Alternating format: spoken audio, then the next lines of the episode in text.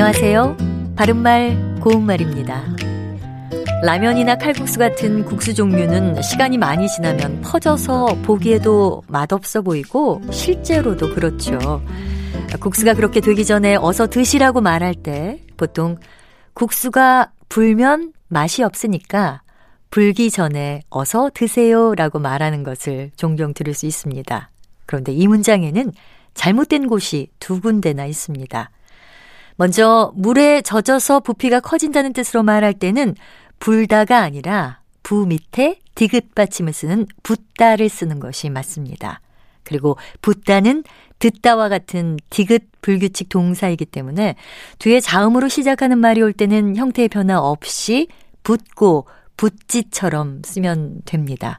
하지만 뒤에 모음으로 시작되는 어미가 올 때는 디귿이 리을로 바뀌어서 국수가 부르면 또는 체중이 불어서와 같이 됩니다. 그러니까 국수가 부르면 맛이 없으니까 붓기 전에 어서 드세요 라고 말하는 것이 맞습니다. 부르면을 불면으로 붓기를 불기로 잘못 생각한 것은 동사의 기본형을 불다로 잘못 알고 있기 때문인 것 같습니다.